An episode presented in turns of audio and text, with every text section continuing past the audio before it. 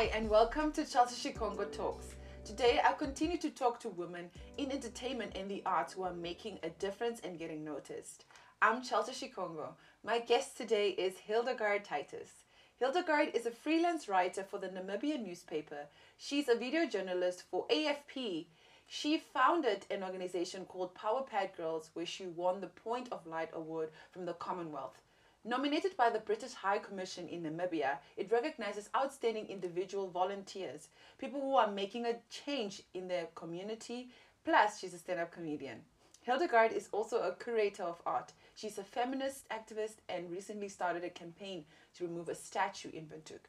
She's a copywriter of advertisements and has already recently started reading tarot cards and also an upcoming yoga instructor. Welcome, Hildegard. How are you? I'm good. Thanks so much for having me.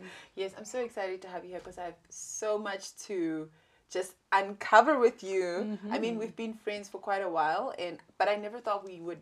We never really had that conversation of like, okay, so like, where you from, what you do, and it's just so nice and refreshing to be able to see that right on my show. Um, you were born in Otjiwarongo, but grew up in Cuba and Washington D.C. What was that like? Um, it was really interesting because I got to be exposed to a lot of different cultures and lots of different languages, and it kind of just, um, I think it kind of helped me become a person who can get along with everyone because you're always put in a different situation. And also, I think it kind of encouraged my love for travel because I grew up everywhere, so I always want to be in new places and see new things and experience new cultures. Can you speak Spanish? I can, but I'm forgetting it a bit because I have no one to practice with. Isn't can't you like go like to the High Commission of Cuba And just, like, start randomly? I actually bumped into the ambassador the other day and I was like, hey, can I just come by? And they're like, yeah, sure, come over for tea. So maybe Really? should. Mm. Okay, and do you think growing up elsewhere influenced your comedy? Like, do you think growing up in Cuba, in Washington, and like everywhere you've gone? Yeah, I definitely, because I think like a lot of, like people are the same everywhere, like despite our cultural differences. And there are lots of like commonalities that we have, but also like there's some like things that you wouldn't like notice like here or there like i don't know i just feel like there's a lot of every country has its own quirkiness and i find that like really funny like how people do certain things or like in america how like you know the toilet water is up to here or like it's very it's Ah. very interesting like the little little observations that you can do when you live in different places Wait, is it like so when you flush, it just like it comes up and then no like so the mm. toilet seat like you know how there's water right? So ours is like here theirs is like up there. Like i'm sure like it's like like very- it you can legit like almost, almost- sometimes i was wow. worried because i'm just like I know like what if like somebody pe- so okay. Yeah. Mm-hmm. Um mm-hmm. yes exactly. Okay so how did you get into comedy? Um, I actually did it as a dare to myself because I wanted to get out of like my comfort zone because I'm actually kind of shy sometimes, and I wanted to do like spoken word and I wanted to do song nights and I wanted to do comedy, and then so the comedy was the first one on my list, and then I auditioned for a show and they're like, oh, you're funny, you should come and try it out, and I was like, oh, okay, and basically I just decided to like share all the awkward things that happened to me, and you know, Like where was this? Where did this happen? Like where was your first show? it was at um, the warehouse with Free Your Mind, and uh, yeah, I remember my first show. Like I was so nervous, but people were laughing, and I was like, "Oh, okay, maybe maybe I should keep doing this." And that's kind of how I got into comedy. I remember yeah. my first time as well. I was in Milan and I just convinced myself that I'm funny. I was just like, I think I'm funny. Like people always laugh at my jokes, not at me. Yeah. For sure. so and then I was in Cape Town. I was in Milan and I was going to Cape Town Yeah. um, that time and I went to Cape Town Comedy Club. I went to watch all the acts and I was like, listen guys, I also want to do this and they were like super supportive. They were like, call this person and tell them I recommended you to go there and I did my first open mic night and like all the comedians in Cape Town showed up and they came to support me. It was so cool. Like Yeah. I just never had that experience. I didn't think they would be that open because, you know, as a female or woman comedian, Yeah. you do your research and with with Tiffany Haddish, she was just like did not have the same experience. You know, she was just mm. like they were just so rude and they wanted like more from her and they were just like they just see you as a body. So I was going in with those expectations. Mm-hmm, mm-hmm. But then when I was on stage it was just like something completely different and the feedback that I was getting and they were like, you know, maybe do the joke this way. It was just so amazing. So did you have that same experience? Yeah, no, definitely. Because like I, I think comedy is such a hard thing to do because you never mm. know what's gonna make people laugh. and like every time like you practice and you do your rehearsals you never know like how it's actually going to be on stage and stuff like that so getting feedbacks from other comics is really nice and i mean as you know like there's not that many lady comics in Windhoek as mm. well so i think it's really nice for us to have a community as lady comics but also to have the support from you know the male comics as I well know. So Yeah. you would say that this is something that you want to do long term. Definitely as long as i have funny things happening to me i'm gonna share. I feel like there's always funny things happening. I know. You can always make something into like some funny scenario. I feel like everything is always funny, especially like growing up in Namibia. yeah Walvis Bay specifically for me, I just found everything as an adult so funny. What was like so important to us, and that's basically how Namibian girl humor was birthed as well. Just like thinking back, what was important to me in high school, mm. and just like, okay, maybe this is content, and and it was. So I, I totally relate, i think it's also like with the trauma girl. like the, like comedy is just a way for us to like deal through our trauma It's and be like listen therapy. yeah like this happened to me especially like because a lot of my comedy is like feminist and stuff like that so like making jokes about being catcalled and that kind of Mm. stuff it's just a way to like deal with the difficulties of being a woman sometimes Does it come easy to you to do comedy, to do stand up comedy? it i mean in the beginning it didn't but now like literally i just like i can make jokes based on like whatever's happening to me. Mm. so yeah it's come easier because i've gotten more comfortable in making fun of myself. Do you have any struggles? Because for me what i struggle with is like like sort of communicating with the audience while i'm Mm. on stage because i'm always just thinking about my set and the timing and what i want what jokes i want to say. Do you have that same struggle? Like what are your struggles would you say I think like when the audience starts heckling, then I forget my lines and then I go off on a tangent. But if I'm very relaxed and comfortable with my material, I just like I'm just like if I'm having fun, I just keep going and going and going. what was like the worst heckle you've had Oof! Someone was making fun of my accent because they're like, "We can't understand you. You're speaking funny English," and I'm just like, "I'm sorry. This is how I speak." Like, what is funny english I don't know, but they were like, you know, making fun of how I speak, and I was just like, guys, how am I supposed to change that? But um, we kept on going, you know. oh you just kept on going but like do you get that a lot where people feel like because you grew up in the states that you sort of have an american accent Yeah, but I also feel like my accent changes depending around who I am. Like it's not even a conscious thing. Like so when I go visit like my f- mom in the UK, like my accent changes, or if I'm in the States, it changes. Like it definitely changes. I guess it's like code switching as well. Like depending mm. on who I'm speaking to, I change how I speak. Okay. Do you speak? Can you speak Afrikaans? Like, do you have like a Namibian? It comes out. It comes out, especially when I'm pissed off. Like, I mean, when I'm upset. Yes. um, it, de- it definitely comes out sometimes. Um, but my Afrikaans is you're broken, like so broken. Like I remember in school, like I used to like my Afrikaans teachers were not happy with me. So oh, okay. And then Mm. how do you start writing your gags? Like, what is your time plan? How do you plan my comedy. mhm, your strategy? My strategy is literally like so some comics make fun of like other people, I make fun of myself and I think of all the funny things that have happened to me and like hope people can relate to it. I mean, my approach is like let's laugh at my trauma together, you know. Yay! Like creating like a support group with the audience in that time. I get that. Exactly. Yeah. I also noticed that there's not a lot about your, like nothing about your private life um, out there, which is good, I guess, for women. I don't know why that's a thing. I even feel like really cringy saying it to you because it's like men are allowed to put Keep their to private lives out there if they want and then they get praised for it even. So like why is that? Why is it a thing for you to be like work should only be out there? People shouldn't know who I'm seeing or what I'm doing. Um, I mean, Is there there's, someone as well? I mean, I'm currently single, so that's also probably why there's nothing there. Um, it's mostly, I mean, I could think if I'm in a serious relationship, I do post my partner, but at the moment, I'm living my best life, so no one's gonna be on my feed until you know that changes. So Oh, okay. But do you like keeping it that way, or do you, like you said, if you're in a relationship, you post about Yeah. it? But do you like it that way, or are you more of like a private life, happy life? Um, I don't mind either way. Like, I don't mind posting people. Like, I know some people like, oh, they won't post their boyfriends because I'm like, what if like they cheat on them? Then they have to delete. Mm. I'm like, it's fine. I'll post you, and then when it's over, I'll delete you. Like, I'm very like, I'm very chill Same. about You it. just like archive. yeah, exactly, exactly. I never Yeah. delete videos or photos. I just keep them for my memories when I'm 85. Yeah, because I'm such a hopeless romantic as well, and I'm just like, there's some things that I did with somebody that I'm just like, but I'm also more of a moment person. Like I remember a lot of the things. I think in my in my previous life I was an elephant because like I Oh, remember memories. so much. Yeah. and I could be like in the vibe. yeah. But if you ask me tomorrow what happened, I'll tell you. yeah, I no, can even direct you to my house while I'm like and like, okay, we're not even going to get into that because we're here to talk about women in entertainment. Mm, Um, what do you think are the biggest challenges for women in the arts today? Yo, um, I feel like a lot of us are underpaid, and I think we're not taken as seriously as men are. And like, I remember every now and then, like I'll read an article, like for example, like how many women artists are in certain museums, or how many like you know women comics are there, or like with Yeah. anything, like or even like women producers, women writers, women DJs, like literally like we exist, but we're not given the same platforms as men.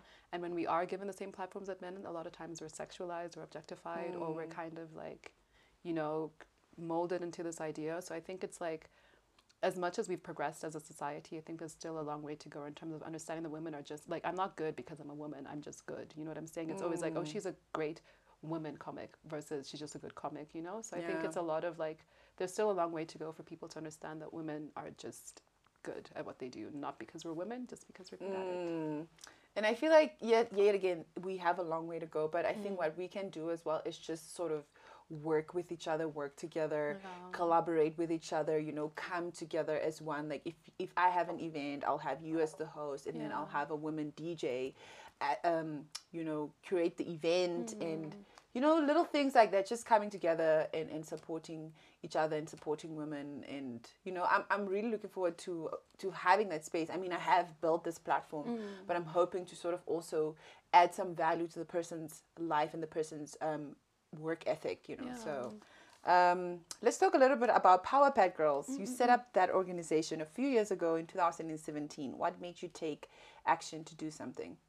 Um, I remember I was reading an article in the newspaper about how um, some girls were like using whatever they could find to, you know, I think I remember that article as well. yeah, well. like about catching their menses and stuff. And it broke my heart because I was just like, guys, like no one chooses to menstruate. Like we shouldn't like, and like it was also explaining how a lot of them would ended up missing school because they were embarrassed or because they didn't have a pad to go to school with. And it's like, it's not okay that you know in 2020, like 2022 even Yeah. that someone's missing out school because of a bodily function you know what i mean so i got um I remember at the old JoJo's, like I used to go there a lot, and I asked them if, hey, could we have a quiz night? And then the money that we get from it would use to buy pads, and that's kind of how it started. And different women started approaching me saying like, hey, how can we help? And we kind of that's how the Power Pad mm. Girls was born. Like we just decided that this is an issue. What can we do about it?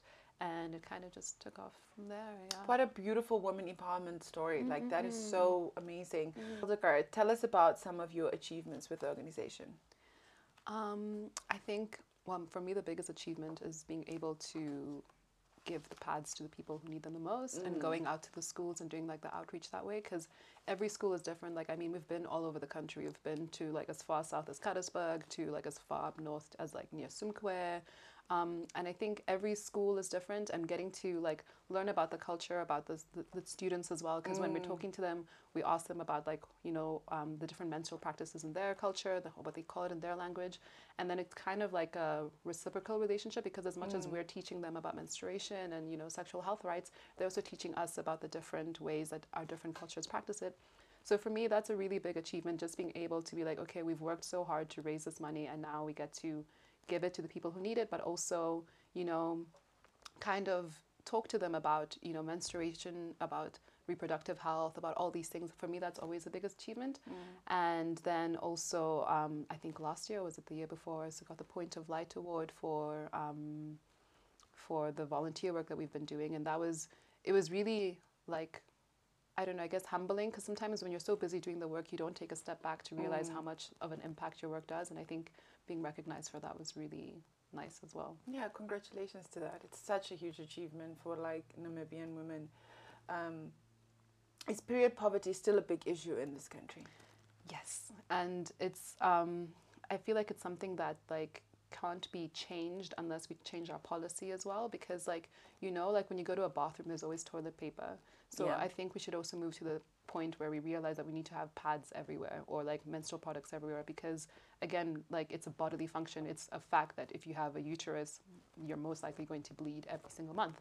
So for us one big thing is we're trying to create like policy to push the government to you know, at least make sure that any school going child has free access to menstrual products, but also specifically like reusable menstrual products because they're more economically friendly, those are more environmentally friendly. And for us, we focused a lot on reusable uh, menstrual pads, but now we're also looking more into using um, like menstrual cups as well because a mm. lot of so what we do when we go to the schools we talk to them about the different options. Like we show them this is a pad this mm. is a tampon this is a moon cup. Mm-hmm. And a lot of the the learners have been interested in menstrual cups as well mm. because they i mean they lost five years six years you take good care of them and they're less of a hassle in terms of like having to wash them because you literally just like pour it out and rinse it and start again. So i think definitely making it accessible to everyone and also making it economically and environmentally friendly is kind of what we are focused on as well with pads because period poverty is not going to end as long as we continue to I mean, I know last year they removed period tax, which is great on like tampon Yeah. products and pads, but like the fact is people can't even afford them. So Yeah. taking away the tax is not going to make a difference to the average. I mean, it makes it's okay for the working person or person who has an income, but for the people who don't, like it doesn't really, you know, change it. so that's kind of what we really want to push for. Do you think there will ever come a time where we would be seeing like vending machines, like sanitary products vending machines in Namibia, or just like even like you said, in the cubicles there needs to be a sanitary product in there? Do you think Namibia would ever get to a place like that?